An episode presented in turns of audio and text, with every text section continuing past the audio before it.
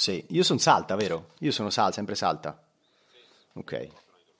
Non ho dormito niente, c'erano gli Oscar.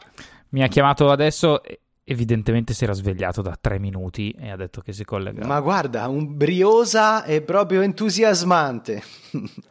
Io ho questo discorso con te, una volta ogni 6 mesi. Ah, ok. Non mi piace questo spreco di brio. È stata la solita palla. Il premio della salsiccia di Cislago. E adesso il presidente della Proloco di Cislago salirà per consegnare il premio salsiccia di Zinco alla signora Pertusetti, che è in prima fila. Prego la signora Pertusetti di salire.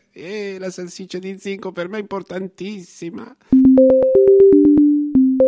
Bentornati alla 30ª gloriosa puntata di Joypad, cioè corri, salta e spara. Mamma mia, siamo partiti un po' marziali. Io sono Matteo Bordone. Io sono Francesco Fossetti. E Alessandro Zampini. Allora, cominciamo con il primo argomento di oggi, che è stranamente un gioco a cui ho giocato anch'io, però per presentarlo tutto, che dice le cose precise anche sulla Finlandia, capitale Helsinki, è Francesco Fossetti. Oggi parliamo di Returnal, che è l'ultimo gioco sviluppato da Housemarque, software house finlandese, o finnica, si può dire finnica? No. Secondo me è finlandese. Finlandese, conosciuta insomma negli ultimi tempi, nell'ultimo decennio, per aver pubblicato su piattaforme PlayStation una serie di prodotti che facevano un po' capo ha la filosofia arcade da sala. Erano tutti, quasi tutti insomma, sparatutto con visuale dall'alto o visuale laterale, molto molto rapidi, o visuale dinamici. Cilindrica. È vero, perché al lancio di PlayStation 4 c'era anche Resogun, che recuperava un po' la filosofia di Defender, quindi si scorreva diciamo sulla superficie esterna di un cilindro. Però insomma erano tutti sparatutto, rapidissimi e tutti basati, come gli arcade storici, sul culto del punteggio, sui riflessi, sulla prontezza e via dicendo. E poi sono e Lumière, comunque non sono per niente punitivi, sono dei giochi, almeno Resogun è un gioco molto difficile, sì, ma che dà molta goduria, sì, ogni esplosione è un piccolo, cioè è un picco ormonale, è un piccolo dentino nella dopamina, cioè ogni volta è, infatti quando si passa a un livello anche molto difficile in Resogun si percepisce proprio un senso di soddisfazione non punitivo. Poi parleremo dei giochi mortaccini, proprio di gloria. Decisamente, e invece con questo prodotto hanno deciso di cambiare completamente strada, anche perché avevano dichiarato qualche anno fa, si sono accorti che quel genere che stavano frequentando non era proprio profittevole, diciamo così, era un genere molto di nicchia.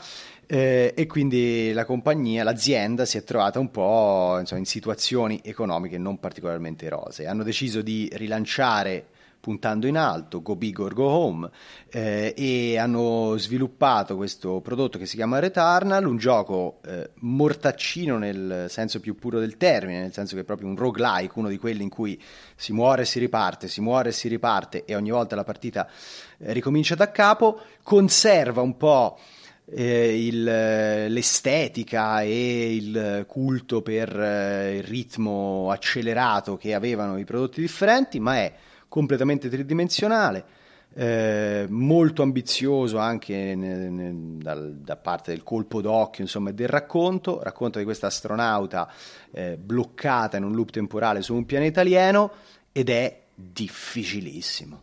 È molto difficile, però riesce a superare lo scoglio della frustrazione, che è il rischio di questi giochi.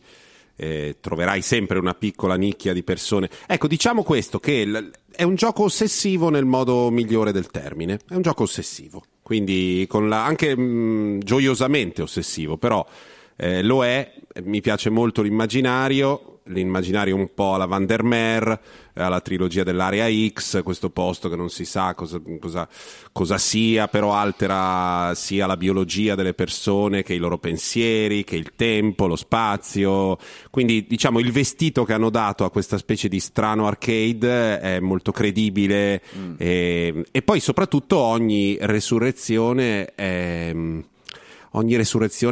proprio un tipo play again. All'inizio hai la sensazione che sia molto grave ogni volta che muori e rinasci, e poi nel corso del tempo ti accorgi che sono solo delle partite e che questa roba qui non è la tua vita o la vita del personaggio, ma è una specie di livello artificiale in cui rivivi continuamente questi compiti, questi enigmi. Diciamo che mi sembra che tutto l'impianto del gioco sia solidissimo. Il gioco in sé non ho ancora abbastanza ore per dirti se è longevo quanto Resogun.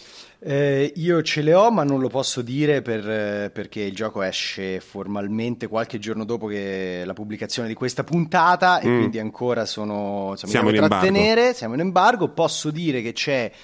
Ho violato l'embargo, ho detto delle cose che non dovevo. No, perché le prime ore di gioco si possono raccontare, e infatti posso anche dire che già nelle prime ore di gioco questo elemento non narrativo ma di atmosfera che tu dicevi emerge sempre più convintamente, cioè è un titolo che narrativamente, diciamo, si colloca poi nel filone del cosmic horror, con questo orrore degli abissi del cosmo che poi diventano anche gli abissi della mente. E io ho apprezzato particolarmente che ci sia sia la sfumatura proprio arcade legata al gioco, al gameplay, che è molto rifinito, proprio piacevole, bello, prendi il pad in mano e ti trovi subito a tuo agio, ma c'è anche appunto la dimensione un po' più legata a chi vuole scoprire qualcosa in più dell'ambientazione della protagonista. Molto bello, esclusiva PlayStation 5, mi è venuto in mente perché parlavo di pad, il DualSense utilizzato in una maniera sopraffina. Sì. Meno male, perché fino adesso il DualSense, a parte pochi giochi, è solo un gran vibrare in maniera un po' diversa, ma non è che aggiunga troppo. Ma qui DualSense e anche il suono 3D della Play 5 sono molto sfruttati. Adesso una cosa che non è spoiler, una delle caratteristiche, appunto citavo prima delle cose di fantascienza come Vandermeer, dove ti corrompe, una delle caratteristiche dell'ambiente di Returnal è che corrompe la protagonista in qualche misura, e quando tu hai addosso queste creature, questi piccoli parassiti che devi metterti addosso, nel sottofondo dell'audio 3D li senti scricchiolare come degli crostacei, degli insettini, senti questa cosa in maniera dinamica, credibile. È molto ben fatto, un gioco molto rifinito. Sono abbastanza dei giapponesi nella penisola scandinava, diciamo, loro. Sì, fra l'altro loro hanno, insomma, una storia abbastanza... cioè, è da tanto tempo che lavorano, hanno iniziato a sviluppare per Amiga, poi sono diventati famosi nell'epoca PlayStation 3, però insomma una software house che insomma si porta dietro tanto know-how. Io li avevo intervistati e mi dicevano che da quei tempi là gli arriva proprio l'idea del gioco che sì, ok, ci sono le patch e tutto quanto, però quando lo pubblichi deve essere giocabile dall'inizio alla fine e pulito, senza bug, quindi insomma sono attentissimi a ogni dettaglio e a ogni più piccola rifinitura. Non gli piace. Mi sono distratto, stiamo parlando di CD Projekt Red. Sì, proprio di quelli. Sì, ci hai preso.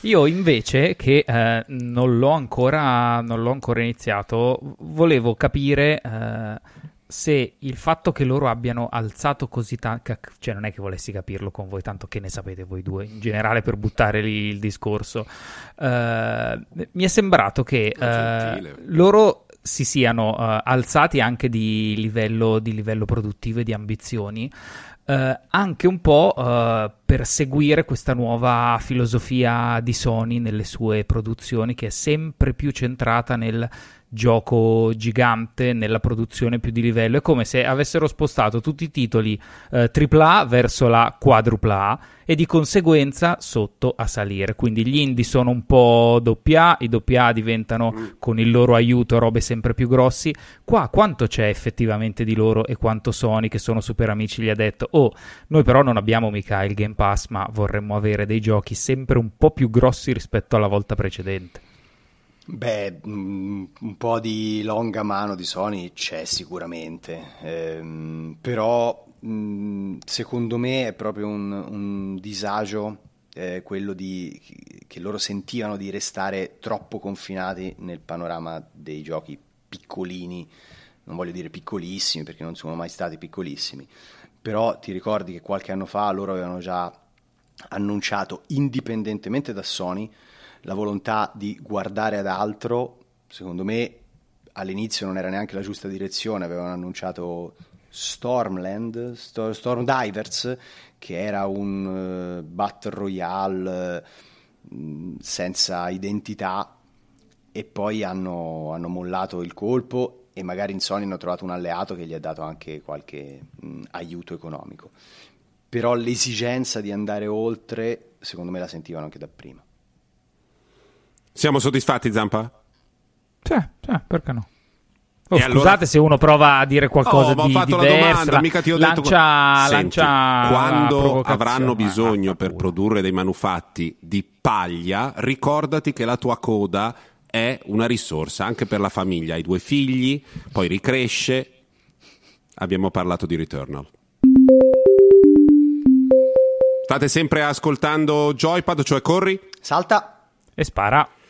E arriviamo a uno dei nostri argomenti preferiti, visto che Returnal è un gioco in cui, forse non l'abbiamo detto abbastanza, si muore tantissimo e si ricomincia da capo, e si muore tantissimo e si ricomincia da capo.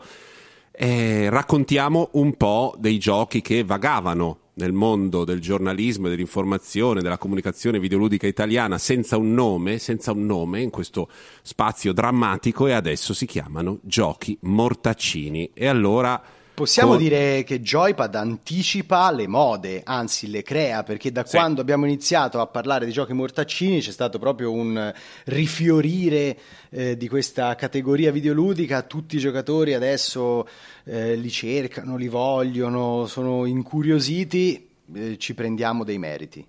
Certo. Sicuramente sì, quel proprio briciolo di disturbo ossessivo compulsivo che mi caratterizza mi mette già nella posizione del... Nonostante l'abbiamo creata noi, la categoria dei giochi mortaccini è già troppo ampia e già necessiterebbe di un sacco di sottoramificazioni, però cercherò di resistere, lo faccio principalmente per voi, però così non va bene, cioè dobbiamo dividerli. Anche per fare la scaletta abbiamo avuto difficoltà nel capire noi tre cosa mettere dentro qua. Devi capire prima di tutto che devi dire al tolkieniano dentro di te, che ha 16 anni e mezzo, di stare buono mentre registriamo la puntata. E poi comunque roguelike sarebbe un termine vago nello stesso modo, anzi di più, anche perché per loro non contiene la parola morte, che è il cuore della questione. È vero, sono d'accordo. È vero? Comunque, però... cominciamo a raccontare i giochi mortaccini imperdibili dell'ultimo periodo. Noi diciamo la verità, condividiamo. Io di questi non ne ho fatto uno. Mi ricordo che abbiamo parlato di diversi di questi giochi, quindi me li racconterete voi. Allora, io prima di partire con il primo di questi giochi mortaccini, giusto per fare un brevissimo recap, si parla dei mortaccini roguelike, cioè quelli con il livello generato casualmente, la partita che ricomincia ogni volta dopo la morte, abilità che ci si porta dietro. Qua poi prende dentro un po' tutto, i roguelike, i roguelite, insomma ci facciamo, noi siamo super inclusivi, anche se non tutti vorremmo in questo frangente, però insomma va bene un po' tutto. Partirei con quello che probabilmente ha dato di nuovo... Chi lo capisce? Mortaccino. Andiamo avanti, sì. quello che insomma ha ridato un notevole calcio alla categoria nell'ultimo periodo, che è Hades, di cui qua ne abbiamo già parlato nella nostra classifica. Credo sia arrivato secondo dopo The Last of Us parte 2 sui migliori giochi dell'anno scorso, e ne ha un colpo di mano di Fossetti abbastanza grave, con un sostegno di Zampa, stima anche da parte mia, ma lì c'è stato un magheggio, perché secondo è tanto, però è giusto così, giusto. In realtà, allora, per dire, credo che, non mi ricordo se IGN US o GameSpot l'ha fatto arrivare addirittura al primo posto. Ora loro sono dei bizzarroni e va bene.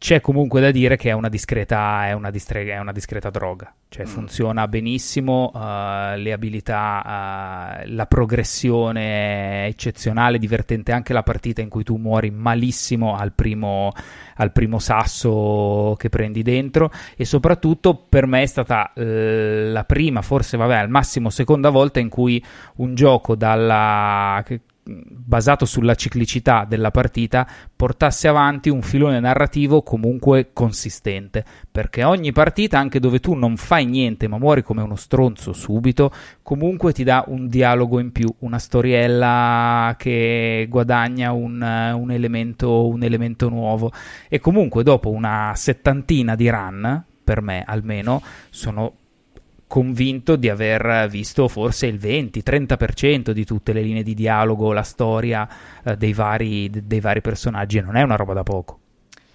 Sono d'accordissimo, e insomma, nonostante quello che dice Matteo, secondo me ci doveva stare al secondo posto fra i giochi migliori dell'anno. Prima di passare tu sei l'autore del complotto, è chiaro, esatto, che sei d'accordo. Esatto. Prima di passare oltre, segnalo che se vi è piaciuto quel piglio, quella struttura, consiglio un altro titolo, così al volo, non arriva alla pulizia, alla perfezione di Hades, si chiama Curse of the Dead Gods, ed ha degli elementi simili, non è probabilmente rapido e accelerato e piacevole come Hades, ma strutturalmente parlando ha delle trovate molto molto interessanti. Ma andiamo oltre, se no questo blocco non lo finiamo più.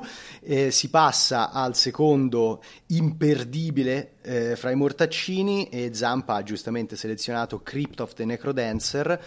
È un prodotto di qualche anno fa, forse è uscito mi sa anche nel 2015, una cosa del genere, il primo. Sì, è che ci sembra meno perché ha avuto la sua versione Zelda, e allora, esatto, ci fa sembrare un po' più lontano, più vicino. Ed è uno strano incrocio fra appunto un roguelike, un micro gioco di ruolo e un gioco, si chiamavano bei Mario un tempo, un rhythm game, esatto. Cioè ci si deve muovere al ritmo, appunto seguendo i BPM del sottofondo musicale, e con le frecce direzionali, o non so se c'è anche su console, quindi insomma con il D-pad si deve spostare il personaggio a destra e a sinistra, evitando gli attacchi nemici e al contempo cercando di colpire gli avversari. È proprio tipo Mr. Magoo, arrivato a sto punto mi ricordo che ci ho giocato un po'. Sì.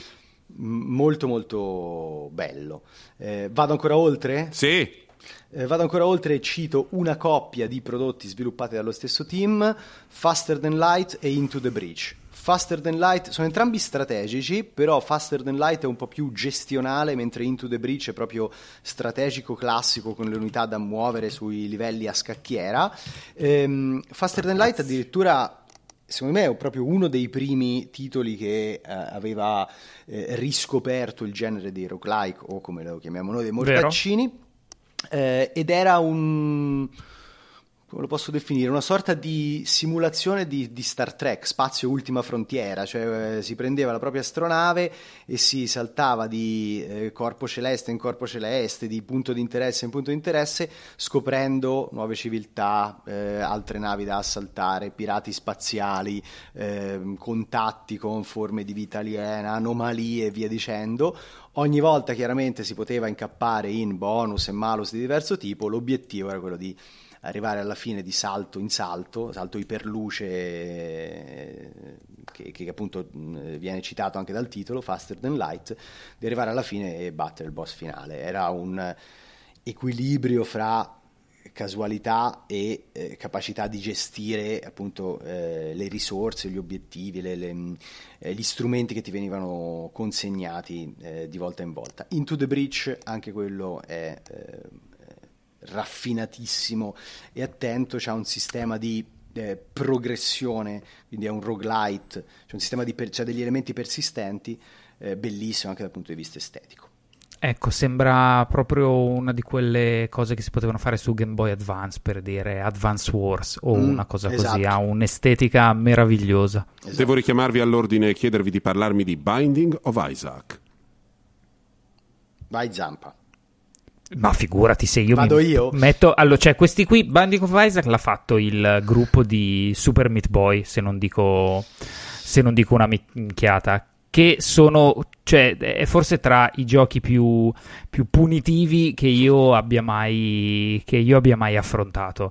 Il fatto che voi pensiate che io possa conoscerlo e averlo messo in scaletta perché ci ho effettivamente giocato e perso delle ore non lo so se mi ferisce o mi rende orgoglioso, però no, ma figurati se io riesco a portare avanti un gioco del genere. L'ha sviluppato Edmund Macmillan, che è appunto lo sviluppatore anche di Super Meat Boy, che evidentemente con il coefficiente di difficoltà elevato ha una predilezione, insomma, per la difficoltà, ed è forse il padre di tutti i mortaccini. E racconta insomma della discesa agli inferi di questo protagonista Isaac, che combatte attraverso le sue lacrime una creatura fatta di dolore, sostanzialmente rifiutata da chiunque, che parte dallo scantinato e scende sempre più giù. Non lo dico esagerando, in una spirale di lacrime, merda, viscere e sangue, perché il gioco è molto esplicito, anche se la grafica è proprio bidimensionale. La cosa particolare è che originariamente il gioco è uscito nel 2011, quindi 10 anni fa, ma l'ultima espansione tipo è uscita a fine marzo, viene costantemente aggiornato con nuovi boss, nuovi livelli, nuovi archetipi di potenziamenti, e la community ancora oggi lo gioca, lo frequenta, perché ha sempre delle sfumature nuove, quindi il capostipite ma ancora bello, vivo e vegeto.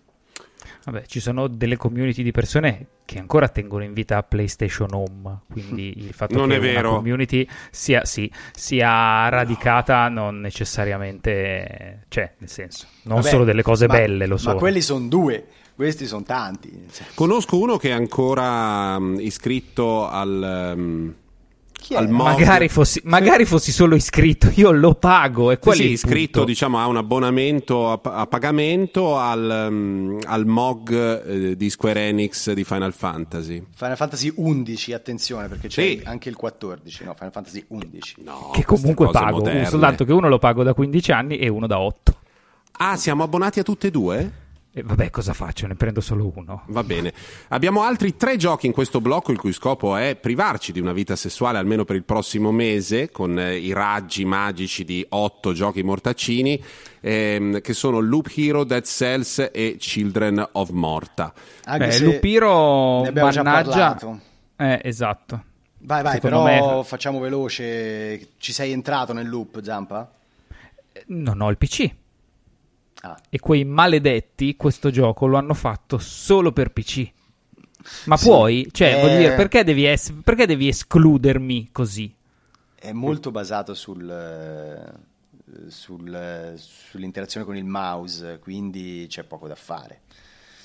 Per ora c'è poco da fare. Comunque lo riracconto rapidamente, insomma, è un mortaccino peculiare, un po' automatizzato. È proprio uno degli ultimi usciti. Il protagonista stilizzato con appunto uno sprite veramente in stile 8-bit si muove lungo un cerchio accumulando risorse e al contempo correndo sempre più rischi, perché in questo percorso arrivano nuovi nemici. L'obiettivo del giocatore è quello, lavorando sugli equipaggiamenti e sull'ambiente, quindi su ciò che circonda questa strada, di bilanciare rischi e ricompense per far andare il loop sempre più avanti, sempre più avanti, sempre più avanti e accumulare quello che serve poi per potenziare il protagonista. Tu sei dalla parte del buono, del cattivo o di entrambi? Cioè è tipo Dungeon Keeper dove è sei tipo Dungeon il signore del male e devi uccidere quello che ti sta entrando? Oppure devi trovare... Allora, tu fai entrambe le cose, nel senso che da una parte posizioni attorno a questa strada degli edifici, dei tipi di terreno che generano nemici. Facendo così tu un po' metti i bastoni fra le ruote al protagonista, ma il protagonista tutte le volte che ammazza un nemico ha anche l'opportunità di trovare invece delle cose che gli servono, che sono dei tipi di terreno invece positivi e che hanno degli effetti positivi e dell'equipaggiamento che migliora le sue caratteristiche d'attacco. Quindi tu devi essere bravo a fargli arrivare il giusto numero di nemici che gli serve per non essere soverchiato e schiacciato dai nemici, ma al contempo avere l'occasione di migliorare le proprie prestazioni. Quindi è proprio un lavoro di fino, sei da entrambe le parti e questa è la cosa bella. Allora apprezzo molto la risposta, voglio dire che la domanda l'ho fatta solo perché ho visto lo sconforto nella faccia di Bordone un paio di minuti fa e allora volevo vedere fino a che punto potesse arrivare il suo disappunto. Non so, vogliamo fare un'ora su questi giochi che servono solo per chiudersi. Ma sarà 5 minuti che ne stiamo parlando. E poi le persone dicono non vieni di là con me? Che avrei voglia di stare con te, viviamo insieme. No, scusa, devo rifare la run. Che se ne parliamo di 2 o 3 va bene, ma 12, 15, cioè un invito proprio al va bene. 15 entro l'ora di pranzo. C'è da dire che se uscisse qualcosa di più in questo periodo magari potremmo essere anche un po' più attuali. Ecco, questo diciamo è il ragionamento alla base di tutta questa puntata. Approfittiamo dell'uscita benedetta di Returnal per raccontare cose anche a persone che, stufe della sola masturbazione, cercano tra l'altro io attività. Vi avviso settimana prossima o comunque la prossima puntata, quando comunque parleremo di Resident Evil Village e un po' dei survival, dei giochi di paura. Io non partecipo perché io mi cago addosso anche a parlarne? Appena li accendo, ma certo, io ma li figurati. Ho fatti tutti. Possiamo parlare tantissimo. Allora io sono rimasto scottato da Forbidden Siren. Stavo per dire uno dei migliori. Per PlayStation 2, credo dallo stesso di chi era? Quello di Silent Hill? No, o comunque non lo so, non me lo ricordo, ma cioè quel gioco era folle sia perché era raccontato, non avevo una narrazione lineare, ma prendeva nell'arco di 3 giorni, se non sbaglio, degli spezzoni di diversi personaggi. Era guidato da questa sirena che suonava e io, cioè voi siete matti, l'idea solo vedo la copertina e io mi cago addosso. Quindi Resident Evil ci giocate voi, non c'è modo. Il 7 io sono arrivato al prologo, quando entri per la prima volta nella casa dopo 6 minuti di gioco, e lì ho spento. Ma tu sei pazzo. Allora, prossima puntata sui giochi dell'orrore. Questa dei Mortacini deve durare ancora 1 ora e 20. Vogliamo fare Dead Cells o Children of Morta? O ci salutiamo? Vai.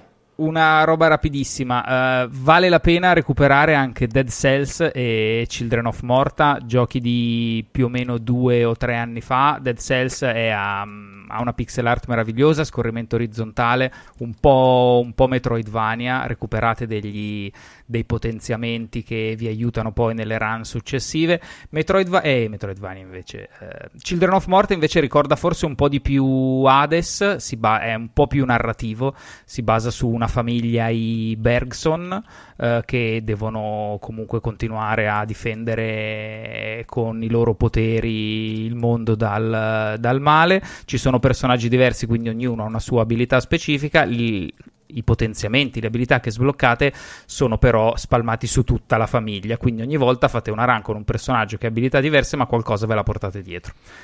A me è piaciuto molto. Bravo, sei stato abbastanza veloce, apprezzato, abbiamo parlato di diversi giochi mortacini imperdibili. State ascoltando sempre Joypad, cioè corri, salta e spara. Pensavate che avessimo finito, pensavate che l'argomento mortacino si concludesse qui, invece do pochi istanti, minuti, ma proprio a ciascuno di noi per, allargando il concetto di mortacino, parlare della propria esperienza con un titolo che proprio ha riempito il cuore di gioia, pur nell'ossessione, pur nel chiudersi, pur nell'intubarsi dentro. Prego. Primo Zampa. Allora, inizio io. Il mio mortacino del cuore è Dragon Crystal. Io non so in quanti di voi ci abbiano giocato. Era un gioco per Game Gear.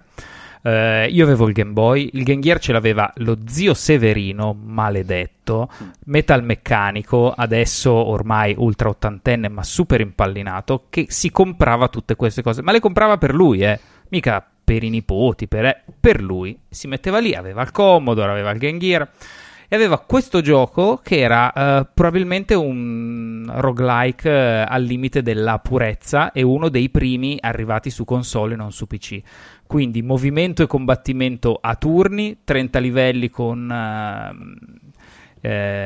mostri e setup degli stessi che cambiava ogni volta, partita che riniziava da zero e tu non ti portavi dietro niente. Cioè non è che avevi qualcosa dalle partite precedenti, ripartivi sempre da zero. Credo di averci giocato forse per 10 anni. L'ultima volta ci ho giocato 2 anni fa, quando sono tornato dallo zio e sono arrivato quasi alla fine, al livello 27 su 30. Quest'estate ci ritorno e giuro che lo finisco.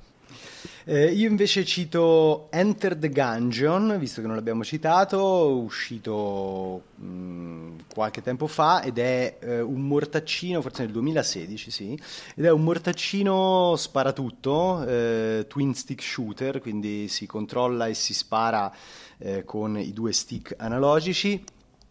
Tutto focalizzato, come dice un po' il nome, Gungeon, sulle armi anche un po' esuberanti ed elaborate, ogni tanto sulle armi e sui proiettili, perché di tanto in tanto, insomma, ci si trova in delle situazioni che sono proprio da bullet hell puro, quindi c'è un inferno di proiettili in cui devi lavorare di fino per schivare, diciamo, tutte le minacce, tutti appunto i colpi, e poi rispondere a tono. Bello, lungo, piano di segreti, ispirato, piacevole anche in coppia. Per sbloccare la coop bisogna averlo finito una volta, ma consigliatissimo. Io esco, diciamo, dal seminato di questa accezione adesso, ovviamente, in quanto creatore della categoria mi devo sbattere per creare un altro termine, perché qui effettivamente stiamo mettendo insieme cose che... Però Don't Starve è un gioco al quale ho giocato con una certa chiusura. È un survival che ha sempre comunque la struttura della morte e risurrezione del personaggio, con l'idea di seguire i giorni, le ore della veglia e del sonno, meglio del giorno e della notte, mi è uscito notte, della notte, cercando di evitare di essere sbranati dalle belve feroci durante la notte e cercando di raccogliere abbastanza risorse per campare e costruire cose. Quello ha l'andamento comunque di base del gioco mortaccino, anche se è di sopravvivenza, ed è un gioco nel quale sono entrato con piacere e sono stato per un po' di tempo. Matteo, ho una proposta lessicale. Vai. Allora, il gioco mortaccino che poi tu hai forgiato con i Souls-like resta sì, quello, cioè quello incentrato sulla morte, e questo qui in cui si torna, si muore e si ritorna diventa mortaciclico. Ah, mortaciclico, però una parola è bella, però...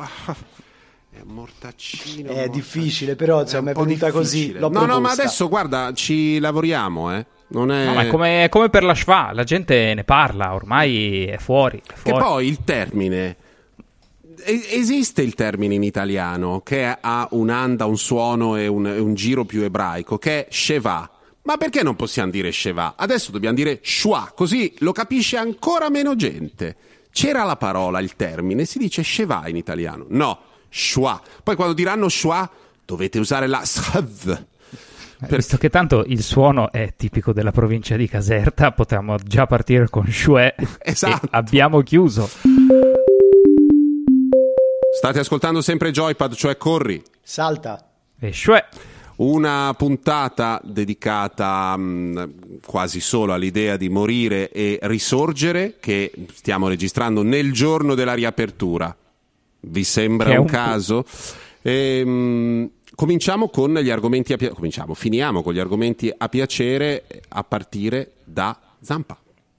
Io una volta ogni tot, che è quando Bitmap Books produce uno dei suoi volumi, vi parlo di un libro. Questa volta si chiama Game Boy Box Art Collection, che cade al 32esimo, mi sembra, anniversario, proprio nel mese di aprile del Game Boy.